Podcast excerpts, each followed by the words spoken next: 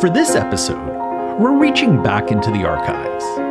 Back to Tuesday, June 23rd, 2015, when Hyperallergic hosted an IRL event at Housing Works Bookstore Cafe in Manhattan's Soho neighborhood.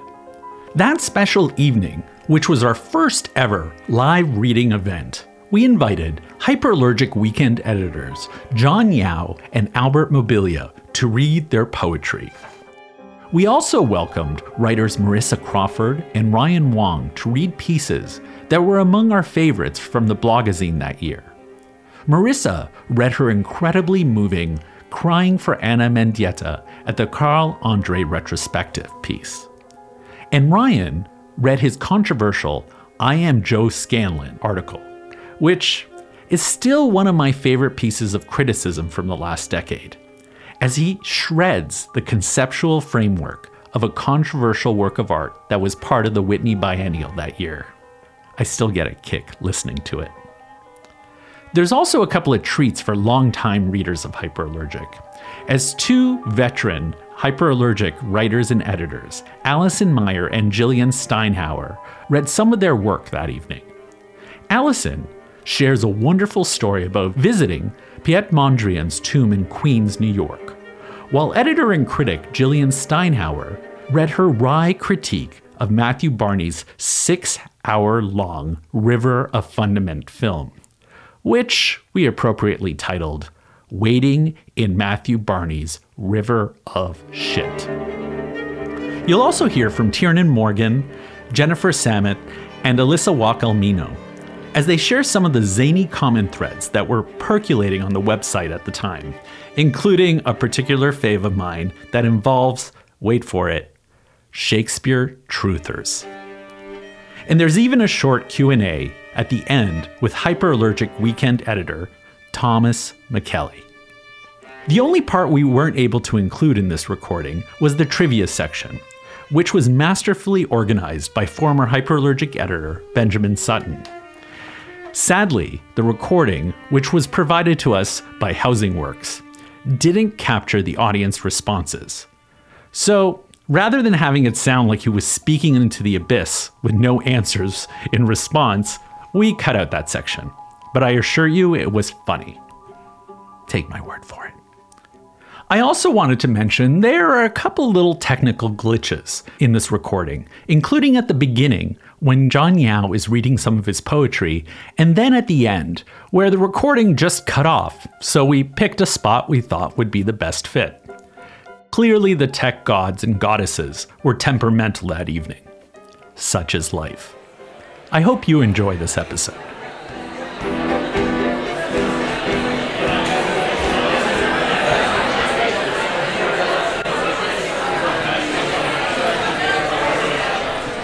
Everyone. Good evening. How's everybody doing? Welcome to Housing Works Bookstore Cafe. My name is Molly Quinn. I'm the Director of Public Programming here at the bookstore. Can I get a round of applause from anyone who's here in the store for the very first time? That's awesome. I'm so excited that we have so many new faces here in the store tonight. That gives me the opportunity to tell you guys a couple of things about Housing Works. Housing Works is a healing community of people living with and affected by HIV and AIDS. Our mission is to end the dual crises of homelessness and AIDS through relentless advocacy, the provision of life saving services, and entrepreneurial businesses that sustain our efforts. So that's what this bookstore is one of those entrepreneurial businesses. So that means that all of the books and movies and music here in the store are donated to us. And all of the people ringing up your purchases and pouring your coffee are volunteers. That way, all of the money we raise here in the store goes to healthcare, housing, advocacy, job training, and other services for homeless New Yorkers living with HIV and AIDS. So that means if you're drinking a beer tonight, you're doing a good deed. We like to say it's a rare chance to do good in this world with a PBR, and we encourage you to take full advantage of that while you're here in the store tonight. There's a bar over here and a cafe over here. They both have alcohol, and there's coffee and pastries and sandwiches over there. You can also help out Housing Works by donating your old books, volunteering your time, hosting events with us just like this one, and by renting out this space for private functions. We have really beautiful weddings and engagement parties here in the bookstore almost every single weekend. You can also stay in touch with Housing Works by subscribing to our newsletter, which comes just two times a month and is filled with free readings and concerts and parties and public programs just like tonight's event. I really, really hope you guys will stay in touch with us, especially those of you who are new to Housing Works. Subscribe to our newsletter, check us out online, look at all the cool things that we have coming up, and come back soon. All right, without any further ado, I'm very excited to introduce tonight's event with Hyperallergic. All right, so I'm going to bring up your MC and host for the evening, Hrag Vartanian, who is the co-founder and editor-in-chief of Hyperallergic.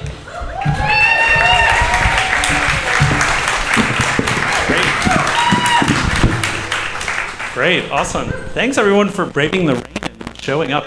So we're really excited. This was kind of the type of event we hoped we'd be able to do one day, and we finally got to do it. So we're excited to kind of see how it's going to turn out because, you know, reading online writing isn't always something we're all accustomed to and the different kinds of things. So, to kind of give you a little sense of what it is we're doing tonight, um, as was mentioned, I'm the editor in chief of Hyperallergic, and uh, Hyperallergic's now about five and a half years old. And there's been so many people we've had about over 500 contributors over five and a half years contribute to hyperallergic. But you know often one of the questions i always get asked is people want to know who these people are you know? It's like especially if you're reading them regularly you're like who is that person? What is that person all about? Or what do they even look like? And you know and it's like a little little avatar on a screen usually never does it. So we asked some of the some of the regulars some of the people that you know people really have sort of asked me about or like look forward to meet. And some of the some i think really important pieces that we've published everything everything that pretty much is being read from the block has only appeared in the last year, so we didn't go too deep into the archive just in case you're a newer reader, so you can have a little bit of familiarity with what's going on. And we're going to, it's going to include some poetry. We're going to also have, do something uh, we're going to try for the first time, which is read some comments, because an integral part of what we do is uh, do comments, uh, or at least moderate them and try to like inspire interesting discussion. So we have a pretty broad range from the most, I don't know, I guess scholarly, but what, I don't know, maybe pseudo scholarly and pseudo scholarly and condescending comments from two Shakespeare and Francis Bacon truthers.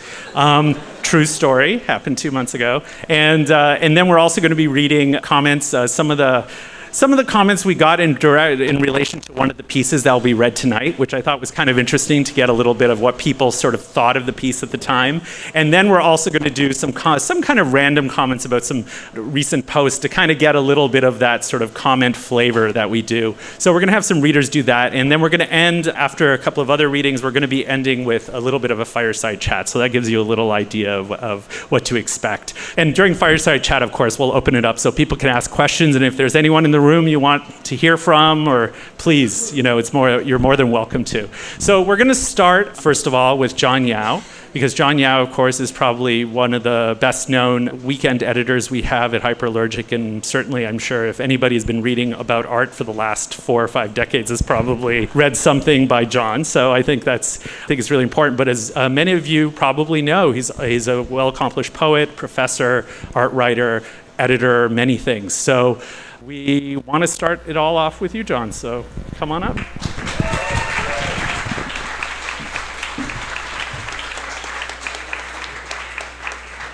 If I fall over, it'll be your fault. I just had both my knees replaced. Luckily, not at the same time. And I also had my spine fused. So I'm standing. Hey. I can call a taxi in New York City. What can you ask for? So this is a poem called Black Threads from Meng Chao, who's a Chinese poet. And it was written for a collaboration with the photographer Justine Kurland. And uh, the book will come out, I think, in August or September. And it's three sections in each section, each poem.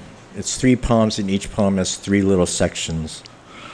One, rickety lock with arrow drawn on its dimpled brass cover, scorpion dreaming inside a paperweight, porcelain tub, white enamel stove, orange peel, water bottle beside a cutting board, tennis ball smiling at its black reflection, painted bird flying beneath cabinet keyhole, wooden chair, wrinkled pants, torn drawing of a ship manned by pirates.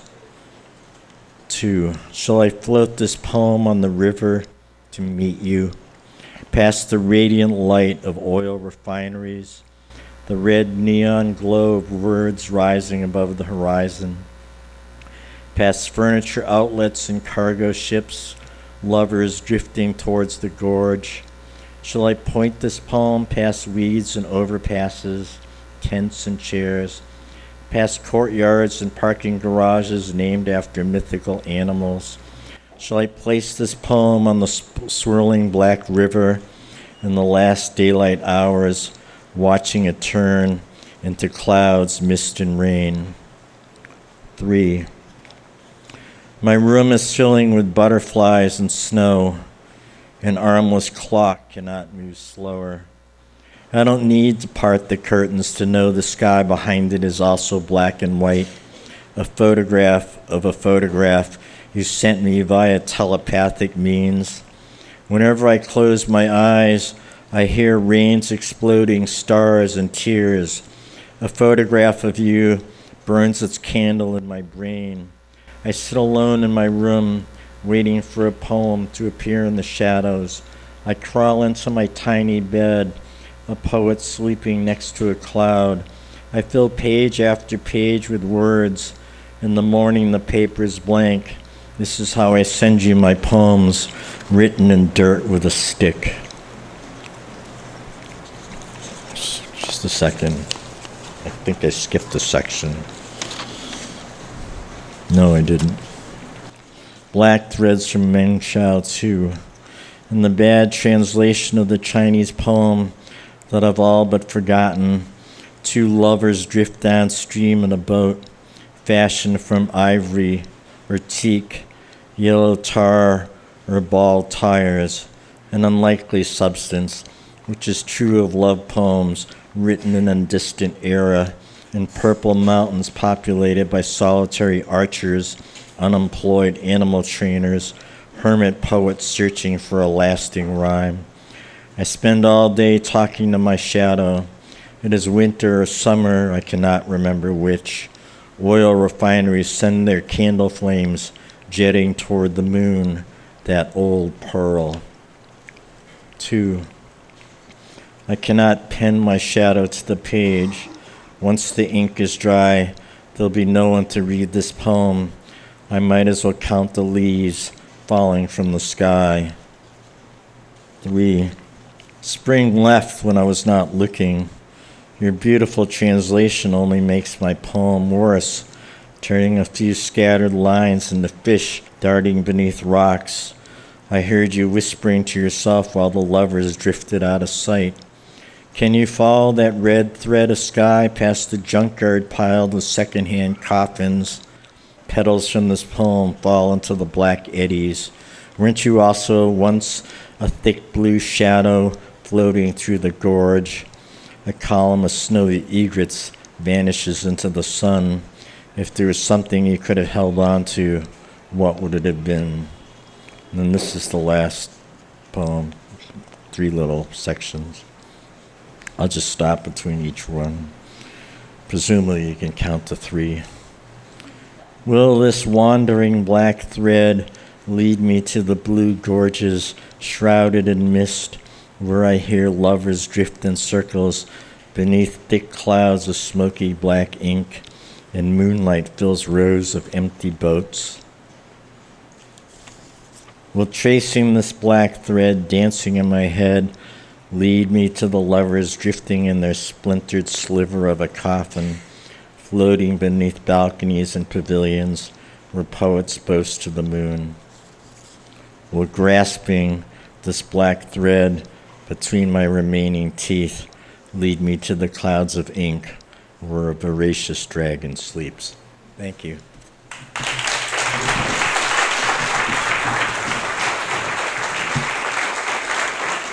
Am I supposed to like fly now?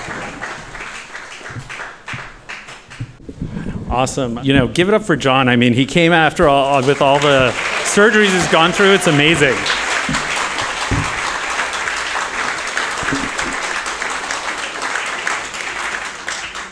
So our next reader is Marisa Crawford. Marisa, come to the stage. She's a poet. She's also the editor of the feminist literary blog Weird Sister. And her piece, I think, uh, really touched a lot of us because it was sort of, and, and I think you'll see a theme with some of the pieces that we're reading tonight is they're often, particularly when they're reviews or review-like, they're trying to take the whole idea of the review in a different kind of direction, like what is appropriate, what isn't appropriate, where the lines are and boundaries between the subjective and the objective, and then the reader and the artist. And I think this piece definitely captures that.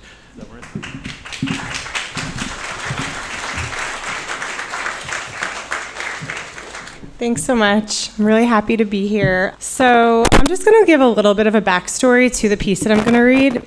I was part of a protest slash performance at Dia Beacon upstate at their Carl Andre retrospective in honor of the artist Ana Mendieta.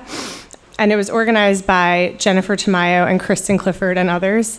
And so, for those of you who don't know and aren't familiar with Ana Mendieta, she was an artist that was married to Carl Andre, and she died in 1985 when she fell from the 34th floor window of her apartment. And many people, including Mendieta's friends, believed that her husband, Carl Andre, murdered her. But he was acquitted and he was really protected by the art world and really continues to have a successful career as an artist. So we um, wanted to do this protest in honor of Ana Mendieta. My piece is called Crying for Ana Mendieta at the Carl Andre Retrospective. I didn't think I would be able to cry on command. When my good friend, the poet and performance artist Jennifer Tamayo, invited me to an event called Crying a Protest at Dia Beacon's Carl Andre retrospective in honor of Anna Mendieta, I knew it was important for me to attend, but I had no idea how I would make myself cry. Organized in conjunction with We Wish Ana Mendieta Was Still Alive, a public action by No Wave Performance Task Force, which also staged a protest of the Andre show outside Dia's Chelsea offices last year. The event was billed as, quote, tears of joy, tears of terror, tears for Ana Mendieta. Come celebrate the last day of Carl Andre's Dia retrospective at a public cry-in slash silhouette party. Bring your own tears. This past Saturday, we arrived at the Beacon train station parking lot to organize, then headed over to the museum at around 3 p.m. There were about 15 of us, all feminists, poets, and artists and activists. We entered the museum in groups of two to appear less conspicuous, since we had heard the museum was expecting us. The plan was to walk around the Carl Andre exhibit for about 20 minutes, crying and or emoting individually, then convene in the show's main room for a crying climax of loud wails. As I walked around the show, my tears came more quickly than I expected. My anxiety about the day came to a head as I looked around at Carl Andre's sparse linear art, metal, wood, and other industrial materials arranged in crisp geometric rows and shapes. They felt to me in that moment like elegant exercises in cool logic, a stark contrast to Mendieta's violent death and to the messy tears that we cried in her honor. Members of our group had begun sitting near individual works, staring at them with tears streaming down their cheeks, or just simply taking up space while emoting unapologetically. I looked at an installation of metal squares placed in patterns and shapes along the floor. I thought about how women's emotions are policed in our culture how Mendieta's powerful artwork, some of which features imagery challenging gendered hierarchies and violence against women, was used in court by Andre's lawyer to suggest she committed suicide. How prominent male artists of the time came to Andre's defense.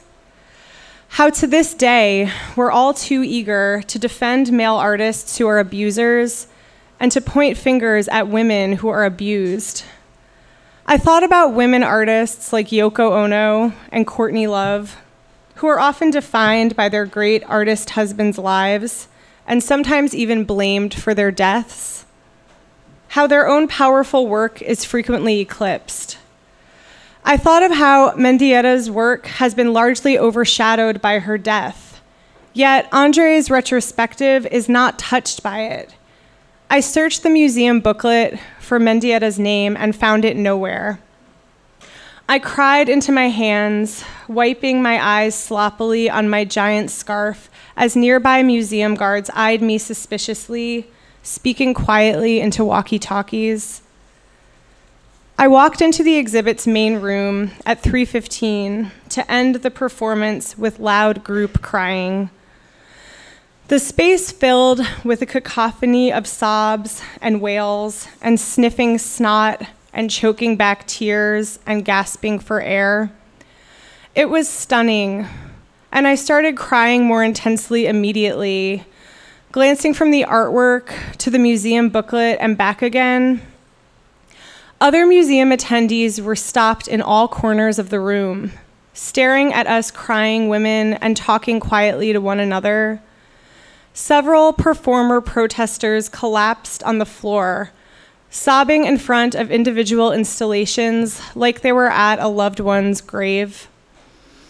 Many of these women are my best friends. They make up my community of feminist poets and artists, mostly in our 30s, so close to the age Ana was when she died, with still so much artistic brilliance to offer the world. Dia's guards began to escort us out of the building, to one performer, a guard said, quote, "We respect your emotions, but we cannot have you disrupting the work." Some of us exited the museum shouting, We wish Ana Mendieta was still alive, while others stayed behind, scattering pieces of paper featuring the same phrase around Andre's artwork. This was a reference to the Women's Action Coalition's protest of the inclusion of Andre's work at the opening of the Guggenheim Soho in 1992 wherein members of the group strewed copies of a drawing of Mendieta throughout the museum. Mendieta's work was largely ephemeral, incorporating natural materials as well as her own body.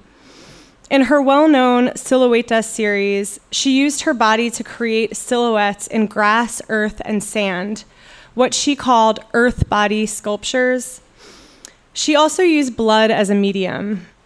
Outside Dia Beacon, we paid homage to her legacy with our own siluetas in the snow and the word Ana written in fake blood just outside the museum's parking lot. Security guards followed us to the end of the museum's property, where we unfurled and held a long paper banner that read, We wish Ana Mendieta was still alive. Crying is often seen as a sign of weakness, of emotional excess and coded as feminine.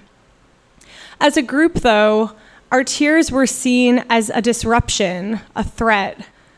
Like much of Ana Mendieta's art, our performance was ephemeral.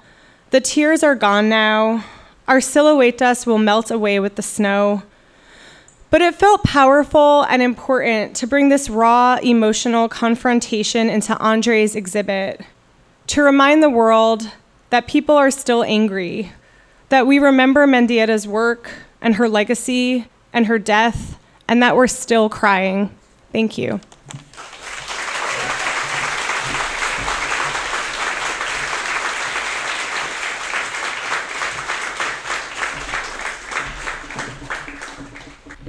Thank you, Marisa. Now I'm going to ask some of the people who are reading the comments. So I'm going to introduce Tiernan Morgan, who actually works with us at Hyperallergic, the offices. He's a producer there. Fun, fun Tiernan fact his middle name is Bam Bam. True story. Then we're going to ask Elisa Wouk Almino, who's one of our editors, one of our weekday editors, who just joined us this year. And then uh, Jennifer Samet, who's well known for her weekend column Beer with a Painter. So, welcome, guys. And then I'll, I'll probably, uh, do you all have your microphones? Yeah. You're all good? Great. So this is actually the work that this piece is discussing. It was we never assumed that much would come out of it, except for the fact that it seemed to be posted on a some Francis Bacon truther blog or something. So we ended up getting a huge wave of comments, and little did we realize that there are still people in the world debating whether Francis Bacon wrote Shakespeare's plays. So here we are. We're gonna we're gonna try to perform the insanity that occurred. Um, it's been edited, um, so because there's no way that I think people are going to be able to sit through all 50, what is it? Like 57 comments, and they're like epic. Each one's like 300 words, but we're gonna we're gonna do the best we can. So, you want to start? Many gullible people still believe the appealing myth that the semi literate businessman from Stratford wrote these brilliant works of genius. They don't understand that even a genius needed to be able to read hundreds of works in many languages to write the works of Shakespeare. Many of them are too submissive to authority to think independently about the many holes in the traditional authorship legend. What a shame.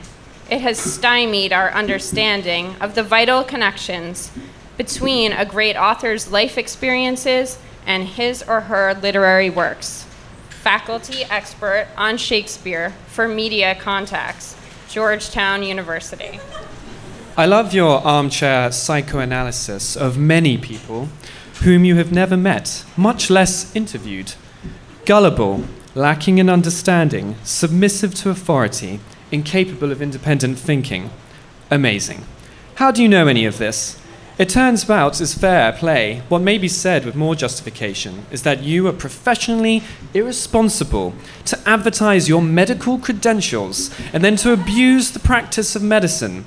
Your license should be lifted and your tenure revoked. Touchy, aren't you? Not at all. I am addressing your words, and I'm not surprised that you cannot accept responsibility for them and revert to personal remarks about me. Physician, heal thyself. Well said, Mr. Hayes. Would that all such mountebanks and charlatans that go around waving their credentials be held so accountable? Thank you. My comment reflects the irrelevancy of a medical degree to the question about Shakespeare's authorship.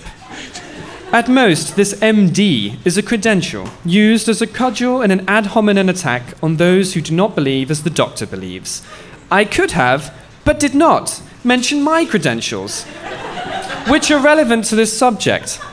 And my publications, some of which are relevant to this subject, I trust that having both does not make me a mountebank or charlatan. No, having both does not so indicate. Frankly, anyone who can read can perfectly well form their opinions as to who may or may not have written Shakespeare. Since we know nothing of William Shakespeare and a fair amount about other potential writers, it is strange that Shakespeare has become the chosen one. There is not one scrap of evidence that would identify William Shakespeare from Stratford under the above headings. In my recent book, to be found on www.theroyalsecretinfo, I disclose the writer is working with a team of writers and publishers and mass of over 100 people who I name as participants in the Shakespeare works, guided by a principal who was perhaps the greatest British genius of all time, and he was not William Shakespeare. Frankly, any darn fool can form an opinion. The question is whether some opinions are better founded than others. BTW I looked at your site. It was a very disappointing sight. The discussion was about who wrote Shakespeare. Hence, my opinion, Bacon did, since I see the circumstantial and psychological evidence combined overwhelming, as I explain in my book. This you discredit without reading it, presumably on the basis of some preformed opinion, which, as you say, any damn fool can have. There is an old saw which could easily be one from Shakespeare never judge a book by its cover. There is always time to learn something new. You imply that I am intolerant of anti Stratfordian ideas. so I reply You cannot know that I am not. I have not said anything about my qualification in this field because I do not find any argument advanced or supported by credentials. But I am a published Shakespearean scholar with a PhD in English. I have published one leading article relevant to and not supportive of Shakespeare's authorship of the Sir Thomas More manuscript. I have also read a number of articles or books on the authorship question and even reviewed one. Life at any age is too short to read all of them, and at my age, 75, way too short. The author may well deliberately have disguised the meanings so they would only be recognizable to some at the time and not to others. Such was the case with Richard II.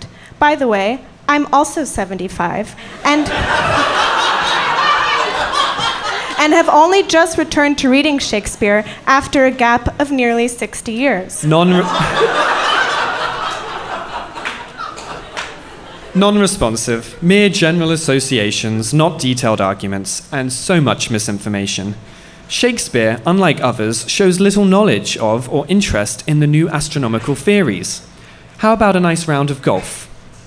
Shakespeare, as far as anything is known about him, had no interest in astronomy, whereas Bacon certainly did. It was only in Bacon's revised later plays that astronomy was referred to. As for golf, I live in Portugal's Algarve, where we have some 50 courses or so, but I play tennis. But thanks anyhow. Crazier and crazier. Even granting that Shakespeare had no interest in astronomy, I cannot figure how anyone would know one way or the other if, like you, he or she did not write the plays. Even if Bacon did have an interest in astronomy, how could he have used that knowledge in plays written when he was a teenager and in school?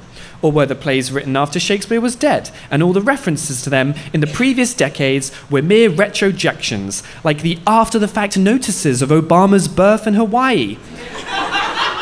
now, enough. If you want to parade your foolishness and ignorance, have a good time, but your bacon is cooked. Your desire to insult me clearly clouds your judgment. I am afraid you are ill informed. My book, The Royal Secret, simply puts the view that the evidence strongly points to Bacon, since he was a good friend of the astronomers of the time, all of whom were trained as one of Bacon's principal tutors, whereas Shakespeare from Stratford was not connected to other astronomers. You offer no argument in return, and so provide no useful discussion. You cannot get anything right. I did not insult you. I impunged your ideas. Only sloppy thinking confuses the person and their ideas. Now I am done with the multiple inanities of your position. I see from other comments you make on all subjects you are bent on destroying other people's reasoning, with nothing constructive of your own. What a waste of time you are. A successful businessman and now literary con man makes a fool of himself, pontificating in a field in which he has no qualifications, and then, when criticized about an argument which leads nowhere in Shakespeare studies, and his resort to insults, whines, and whimpers, that the critics are not constructive. You presume you are a good scholar. You say all evidence regarding Shakespeare is circumstantial. As your arguments are now reduced to calling me a con man, I suggest any thinking person would realize you have nowhere to go with this self righteous indignation you surround your responses with. Some researcher you are. Do you really think that I would make such a claim which I could not substantiate? Look up Michael L. Hayes Shakespeare on a web browser and see what you find. A book at a refereed, respectable press, published articles, presented papers, and public lectures.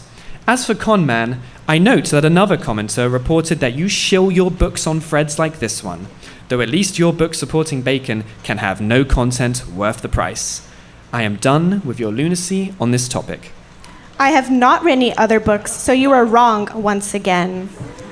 Perhaps it is you who should do your own research a bit better. Obviously, my sources have been ignored by you since you cannot bear the thought of any changes to your fixed views. Your responses mark you as a rude, opinionated Luddite prat.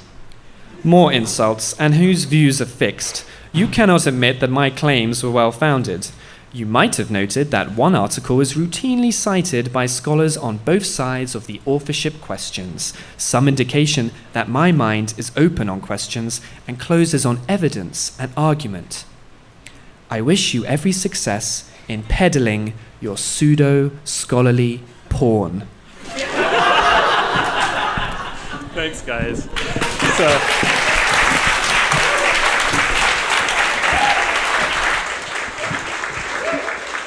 Honestly, you can't write that stuff. You just have to read it sometimes. So it goes on and on like that for a little longer, but we, we thought, you know, editing is probably a good idea. Um, so the next uh, reader I'm going to invite is Allison Meier because I think, you know, strangely, out of all the, all the writers, I think people ask about Allison the most.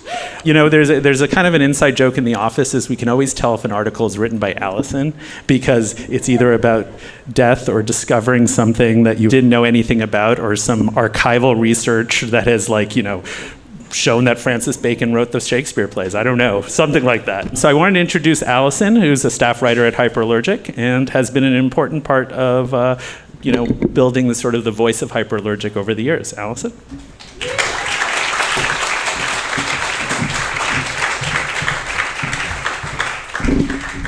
Hello. So, a little different from everyone else, I've written something just for tonight, just for you. Uh, so, my day job is writing for Hyperallergic, but my night shift is leading tours of New York City's long closed mausoleums or cemeteries. And I believe strongly in these burial grounds as important places of public memory, of architecture and history and art. And I also understand why people might think it's totally creepy.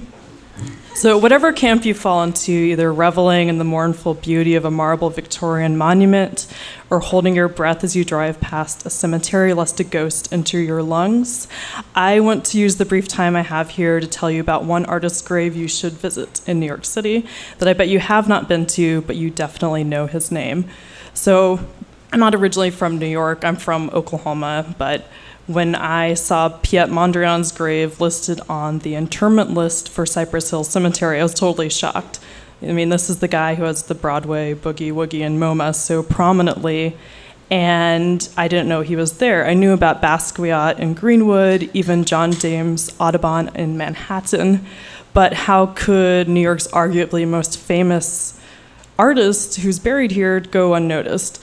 So, um, as oversights are my beat, as Haragas said, I decided to go visit Mondrian's grave, and I noticed the death day of February 1st was coming up. The Dutch painter died of pneumonia in New York on February 1st, 1944, having fled fascism in Europe. And that day, uh, snow was packed on the ground, but it was bright and chilly Sunday.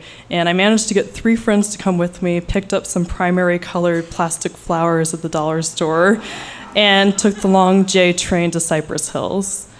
If you haven't been there before, the tracks curve right around the cemetery, which is part of this big belt of different cemeteries that kind of cinch across the boundary between Queens and Brooklyn.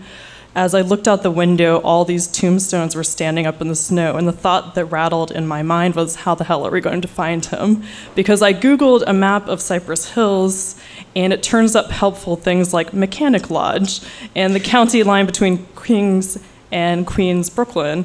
And the thing about graves for artists is they're rarely monumental.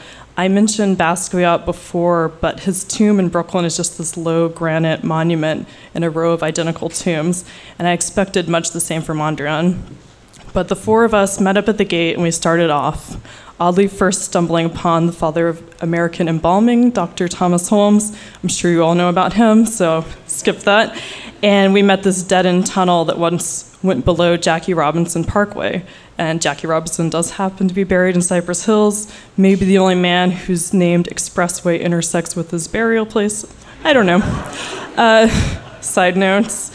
Then we found a bridge over the parkway and walked to Block 51, Grave 1191, the hill where he was buried.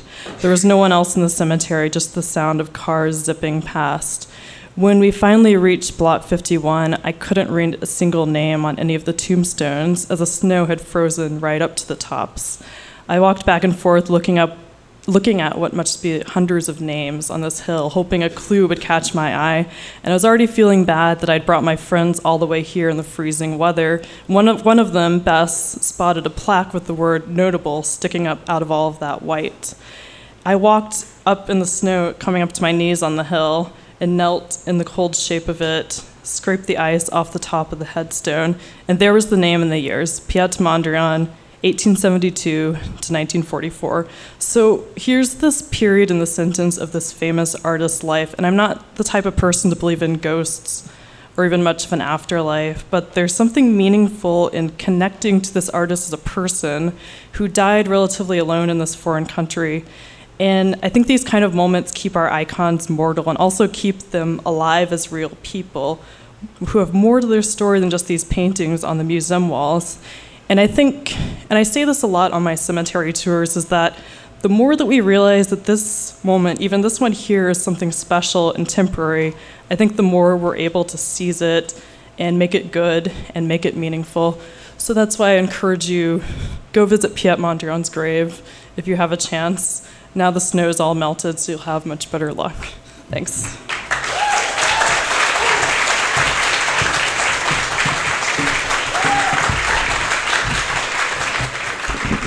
You're to have to go to see the grave. Allison didn't want to show a picture, so all of you can be surprised.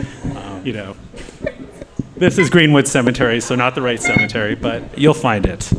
So now the next reader, invite up uh, Ryan Wong. He's to read his uh, infamous, famous, I don't know what to call it. It's, it's a lot of things. It's so many things all in one. He's going to be reading as I Am Joe Scanlan. For those of you may not know, Ryan is a writer, a, a curator, a researcher. He's been working on some really re- interesting research, and we're just really happy that he uh, chose Hyperallergic to publish this piece because I think it sort of captures a lot of the spirit, and I think really sort of threw people's uh, sense of what is true and what isn't in a loop. And I'll tell you that even today, I still have people asking me or assuming that Ryan did this work, meaning like he's actually Joe Scanlan. So it's kind of amazing to me that it still sort of has propagated and like re- people are still, you know, just believing the whole piece and what it is. And then directly after Ryan reads his, we're going to read some of the comments from the piece. So we're going to invite up the crew you saw earlier. So we're going to do that little fast so that we can get a little bit of that.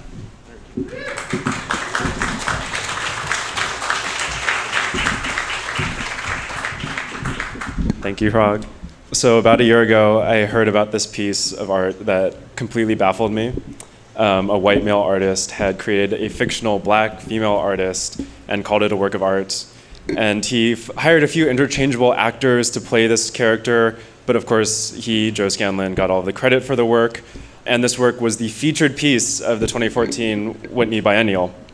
Um, so I began to wonder with a couple of friends what twisted things were going on in this white man's mind.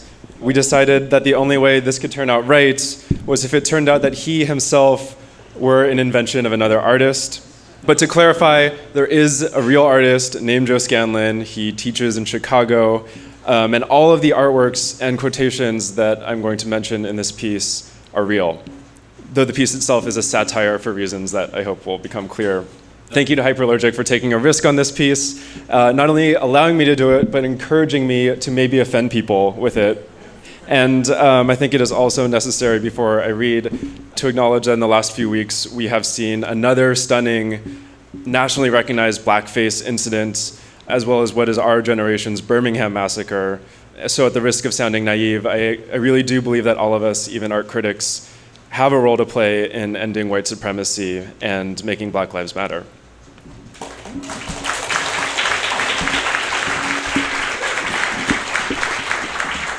Joe Scanlan is the artist who supposedly teaches at Yale and Princeton universities, and whose Donelle Woolford project was one of the major framing works of this year's Whitney Biennial. As intended, the project has set off a healthy and robust debate about the realities of race, class, and gender privilege within the art world, culminating in the decision of the all black YAMS collective to withdraw their work from the Whitney Biennial. Now that the biennial is over and the critical debate around it has subsided, it's time to put the project to rest. I created Joe Scanlan. The idea for Joe Scanlan came a few years ago when I became interested in the presence of straight white men within the art world. In so many other realms, straight white men are deprived of social and political authenticity. Look at the white appropriation of black music, uh, from blues to hip hop, the white idolization of black athletes, the apotheosis of white politics being Bill Clinton, who rests his persona in black folksiness. In the art world, however, the discourse around art produced by straight white men cast them as singular and generative geniuses. This struck me as a curiosity. What would it be like to create a figure that, through the practice of what I'd term willful white idiocy, could not only point to, but also test the limits of, and hopefully explode the boundaries of that position within the art world? Could such a project, if it were successful, help to undo some of the myth of the white male genius and its corollary, the ghettoized, queer, female, poor, colored, quote unquote, political artist, this duality that we've inherited from European modernism. So the test was a simple one create an artist whose work was, on its surface, blatantly racist, but to wrap it well enough in the language of contemporary art theory to grant it the status of genius. I admit the technique was a bit heavy handed, but the extremity of the contradiction is, I believe, what allowed it to continue for so long and legitimate itself within art discourses. So, the first important artwork by the fictional Joe Scanlan uh, used the quintessential symbol of white cultural violence in America, blackface. With this piece, Self Portrait or Pay Dirt from 2003, I had Scanlan execute an unmistakable act of blackface under the guise of a project about commerce and the elements and chemistry. And to my surprise, no major critic made anything of this grinning portrait, and it was immediately accepted within academic and arts institutions. True story. And so, next slide, the project Donelle Woolford was born. After many conversations with straight white men within the art world, I began to theorize a way to express white supremacy and privilege and violence through a project in which the white male artist simultaneously tries to cast himself in the best possible light. By having Scanlan literally invent a black female character, we produced an intense friction between the artist, who embodies privilege, and the marginalized body that he invented. All of this, of course, ultimately serving the artist. I was certainly surprised to see how long it took for the Joe Scanlan slash Donelle Woolford project to be identified as racist. At first, I thought this was a failure of the project itself, the name Donelle Woolford, true, was taken from a black football player who Scanlan admired as a child. An obvious hint. Uh, and then these various women who played Woolford were interchangeable, identified only by their race and gender. I couldn't have imagined that such blatantly racist gestures would go unnoticed. I can only attribute the delay to the fact that for many years the project existed only within the elite discursive spaces of the art world which are fundamentally hostile or indifferent towards women and people of color. I was relieved, though, finally, to see the interest in the Whitney Biennial, under whose name we were able to submit Scanlan's work. As the artist Coco Fusco would rightly point out later, the ensuing debate brought to reality the Scanlan character's, quote, castration fantasy about white male erasure at the hands of a newly empowered group of younger, politically savvy artists and critics who could read the works not just from Scanlan's vantage point, but as women of color. This discourse and Scanlan's response to it was, if you will, the punchline of the project. So the major milestone came with a widely circulated piece in the New Inquiry by Eunsong Kim and Maya Mackrandilal criticizing the framework of the Whitney Biennial around this project and Scanlan's piece. Kim and Mackrandilal caught onto the fact that Scanlan's racism was the project's central component, not just a conceptual aside. Their observation was, quote, we in the elite art world are more comfortable with white fantasies of the other than examining lived experiences. And that was indeed the reason the Woolford Project had been so accepted within the art discourse. That piece was not only the first to see the project for what it was, but more importantly, used it as a generative starting point to undo other such examples of aggressive white male violence in the art world, and they started the hashtag and website Scanloning after it. Finally, the Scanlan Woolford Project forced the withdrawal of the YAMS Collective from the Whitney Biennial. After several discussions with Michelle Grabner, the curator, they decided to withdraw the work completely. And they called the Scanlan Project, quote, a troubling model of the black body and of conceptual rape. It was not a heartening experience. It was a necessary fact that while no people in power suffered because of the project, young artists of color were forced to make a difficult and potentially damaging decision because they possess a political conscience that the Scanlan character does not. I hope that by creating Scanlan, I was able to offer a touchstone, an extreme example of the willful idiocy that, when left unchecked, results in violence towards women and people of color in the art world and the world beyond. I hope this act of whiteface, as disturbing as it was, can also be seen with some levity now that the project is over. And in offering the story behind it, I would like readers to now be able to pity Joe Scanlan's constructed worldview, to stop his violent actions or those of others like him, and ultimately to dismantle him. Thank you.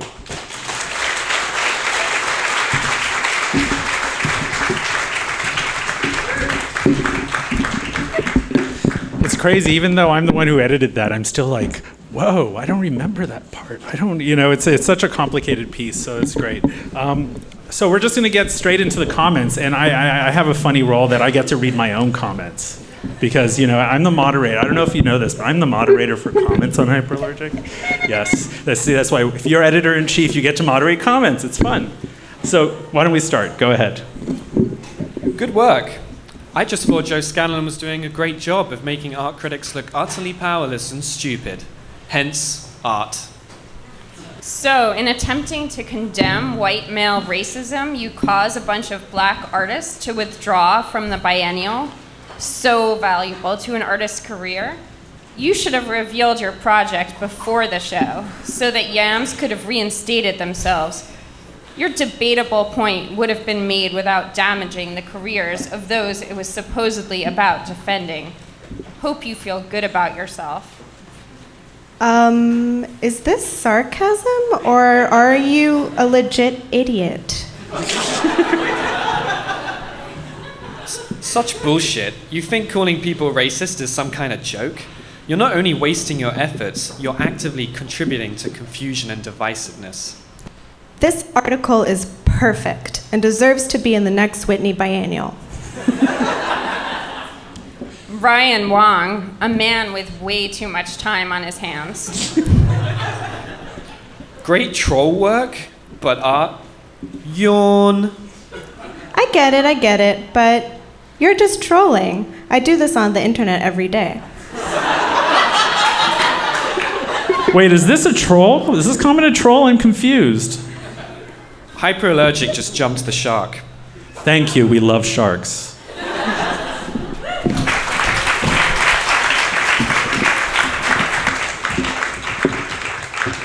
So the next person I'm going to introduce is Albert Mobilio, who's one of our weekend uh, one of our weekend editors. Uh, and Albert is a poet. He's an editor. He's I mean so many things. So welcome Albert to the stage and uh,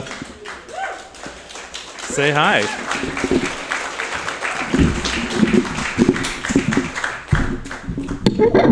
I am indeed so many things. Uh, I'm going to read a short piece of fiction from a book that's going to be published by John Yau's Black Square Press that Hyperallergic distributes, Black Square editions. Uh, it's from a book called Games and Stunts, and most of these stories are set within games. This one is Dodgeball. A variety of balls is used. Jack appreciates this. There is too little variety in his life. He wakes, works, wanks, and sometimes thinks about just how much money he would need to never have to think about money again. Same, same, and more of that, he says, and he knows that in repeating this complaint, he compounds the problem. He knows himself too well, yet self knowledge has proven a poor recompense for the effort.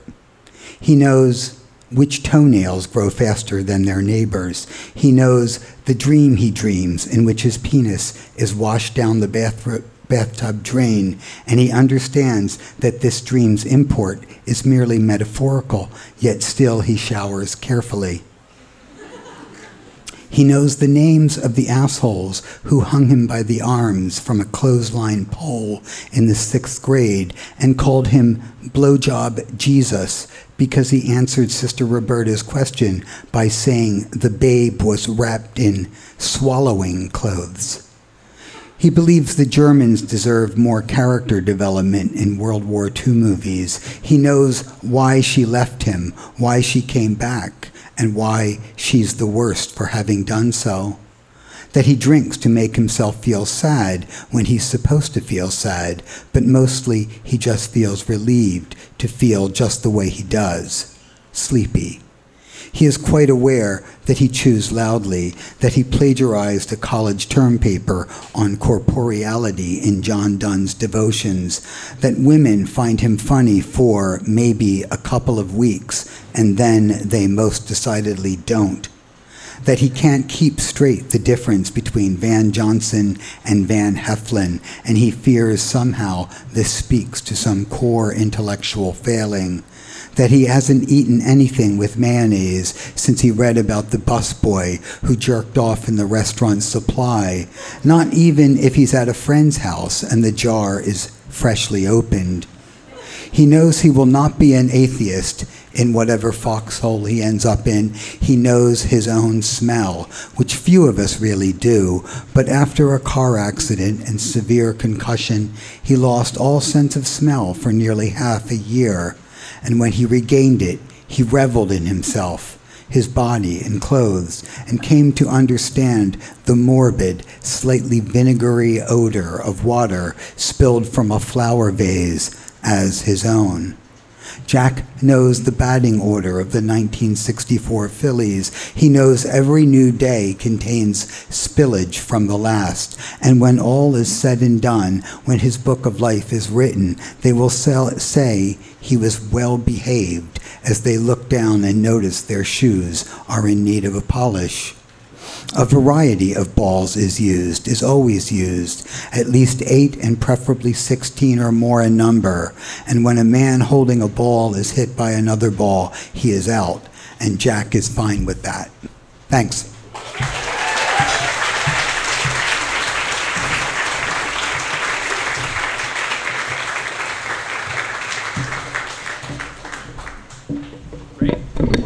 Thank you, Albert.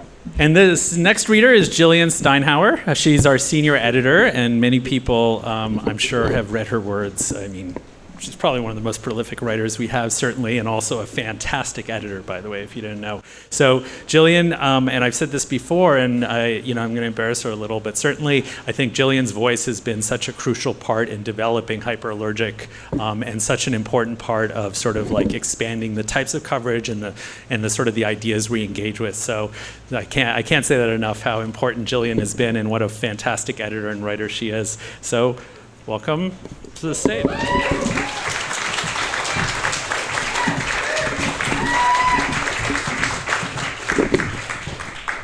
So all I'm going to say is this is with apologies to fans of Matthew Barney. also, I think you can just go to the next one because that's really the hard. Yeah, yeah. This is called Wading in Matthew Barney's River of Shit. In the opening of his review of Matthew Barney's River of Fundament, Michael H. Miller writes that, quote, it feels perverse to attempt to review or even summarize the six hour long film which premiered on Wednesday night at the Brooklyn Academy of Music. I'm not normally prone to be suspicious of an artist's intentions, but part of me suspects that this is what Matthew Barney wants. It may even be subconscious, but Barney's basic idea with this new film seems to be that if you throw enough shit, pun intended, together, and stretch it out for long enough and make it suitably incoherent, most everyone will be too overwhelmed and swayed by hovering notions of genius that they won't bother to object. In fact, if Barney had made the film shorter or more coherent, I would feel far more forgiving. Instead, as River of Fundament dragged on and descended further into its pit of self indulgent ooze, I found myself increasingly indignant at being made to sit through it. Yes, I know no one was forcing me to stay. By the very end, when the story had finished and given way to a few minutes of gorgeous generic shots of nature, followed by a few shots of dead nature, because yes, life and death are connected and it's all such a deep revelation. I was ready to walk out. I didn't, partly because I was with someone, and partly because I figured that if I'd made it this far, I should stay until the credits rolled. Miller is correct on one count. To attempt to summarize River, River of Fundament would be futile. There's somehow too much plot and no plot at the same time. The BAM program does a surprisingly excellent job, but short of quoting the whole thing, it's useless to try and replicate that here. Here are some basics, I think. The film concerns Norman Mailer, who is dead, but whose soul has been attempting to achieve immortality by crossing the river of feces three times. A wake is being held at his apartment, filled with famous people and also some Egyptian gods and pharaohs, who are represented in the film as people covered in shit, since they seem to inhabit and guard the river. Norman has various spiritual manifestations and helpers, including two Kas, Hathfertiti, who acted as his, as his medium during his lifetime, and three cars that become protagonists of a sort. One manages to impregnate a woman after it's been crashed into a river and rusted to pieces. This scenario, give or take the cars, is loosely based on a book by Mailer himself, the 700 page Ancient Evenings, which he worked on for more than 10 years and published in 1983. Mailer's protagonist is actually a nobleman named Menenhetet I, but Barney chose to replace him with the author based in part on his reading of a review of Ancient Evenings in the New York Review of Books by Harold Bloom. In that piece, Bloom writes, but I don't intend to give an elaborate plot summary, since if you read Ancient Evenings for the story, you will hang yourself. There is a lot less story than any summary would indicate, because this is a book in which every conceivable outrage happens, and yet nothing happens, because at the end, everything remains exactly the same. End quote.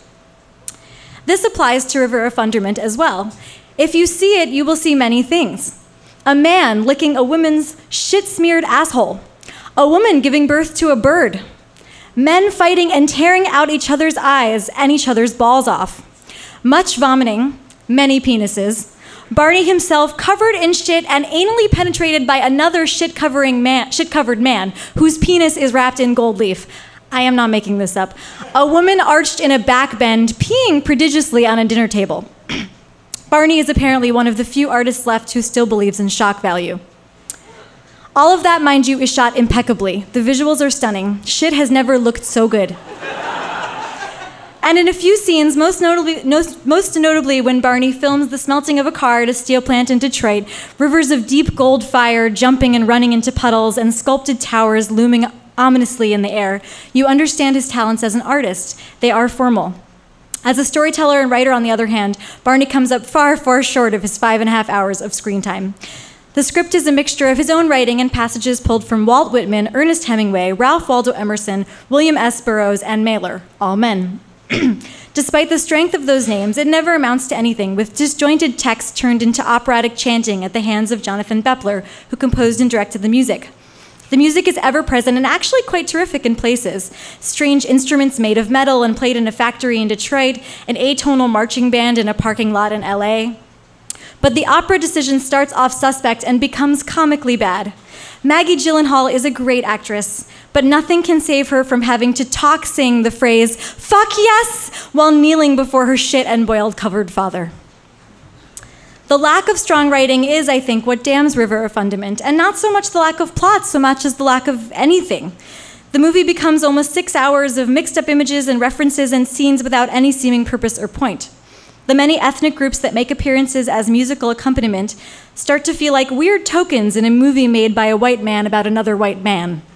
Mexican guitar players, a ranchera singer, an R&B singer, a group of Native American singers and drummers, an African American girls step team. This kind of postmodern mishmash can work for an hour, maybe two, but not six. But who are we kidding? This is Matthew Barney. He is a male artist. He makes big artwork filled with spectacles like car crushing.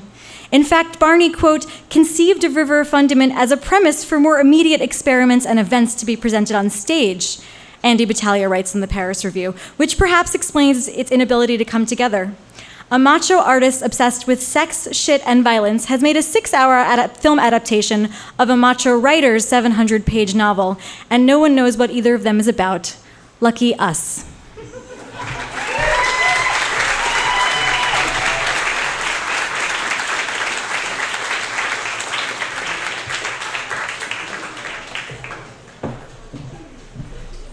Thanks for that shit, Jillian. That was great. So we're going to do a couple more comments, and then we're going to have a fireside chat with Tom and whoever else wants to join us. But um, these are quick fire comment threads that we thought because we had to give you the full gamut of like comments on hyperallergic, except for the really nasty death threats. We didn't give you those, but yeah, we don't need to hear those. Okay. To the graffiti artists, boo fucking who. Grow the hell up. Ladies and gentlemen, the most dense comment on the internet. Succinct, yes. Dense, no. Why must we applaud derivative art, much like your avatar? Your comment is like a fucking black hole. Scene. And then this post, which still people think is true, but is not. ISIS was not the Venice Biennale. No, I'm serious. People still ask me. I don't understand. What, anyway, go ahead. I heard they are going to do a collaboration performance with Marina Abramović. Tickets for their boat parties are already selling on eBay for five grand. Yes, I bought mine already. Can't miss this opportunity. Will Klaus Biesenbach be there? If so, count me in. Scene.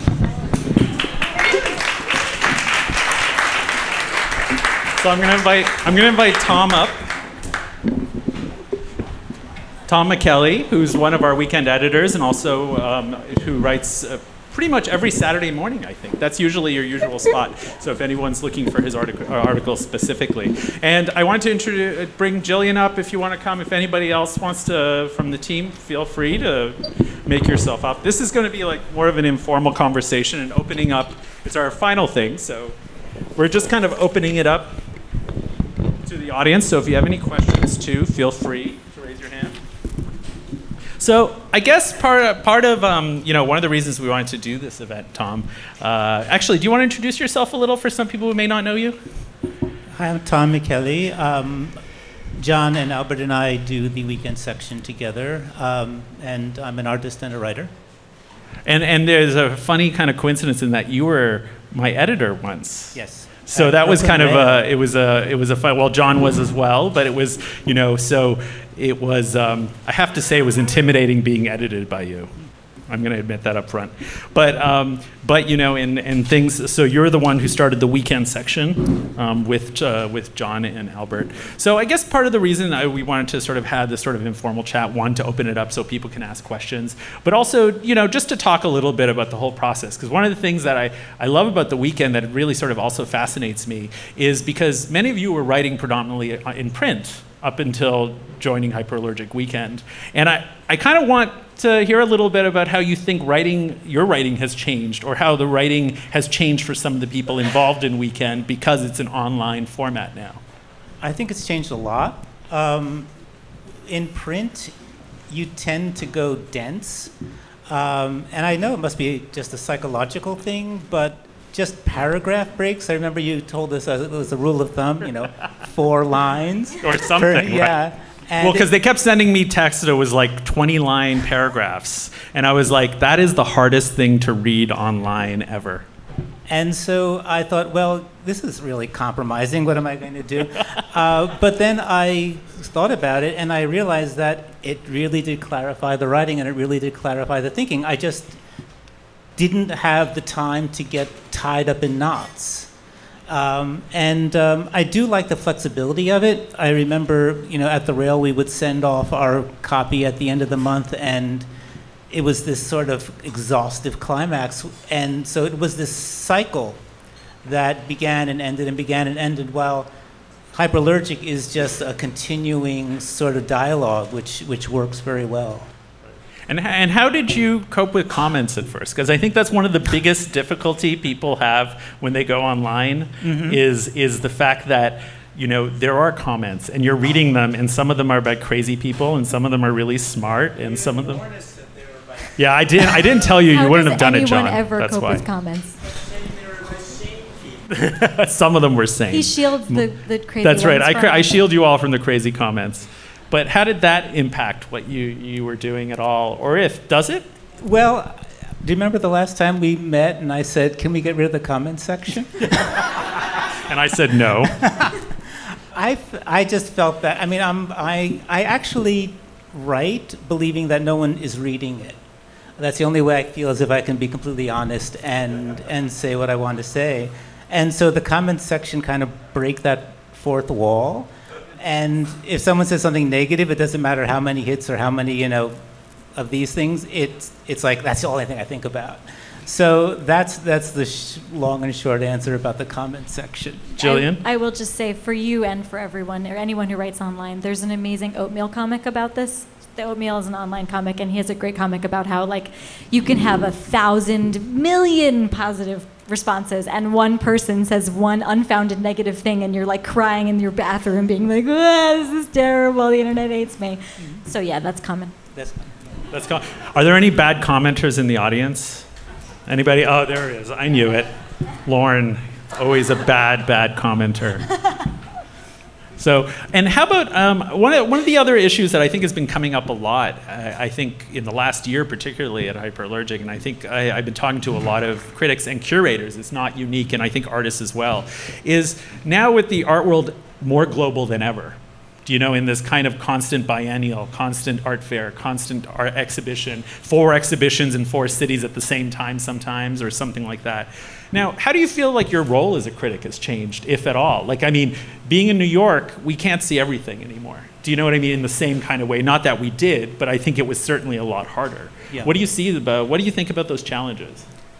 Well, I don't know how many people in the audience would agree, but uh, if you go to Chelsea, you know what, there's 300 galleries.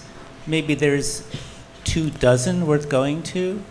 Um, and, you know. do you want to name them? Well, there's, there's the top galleries, you know, and then there's some that I always check out uh, to see what's going on.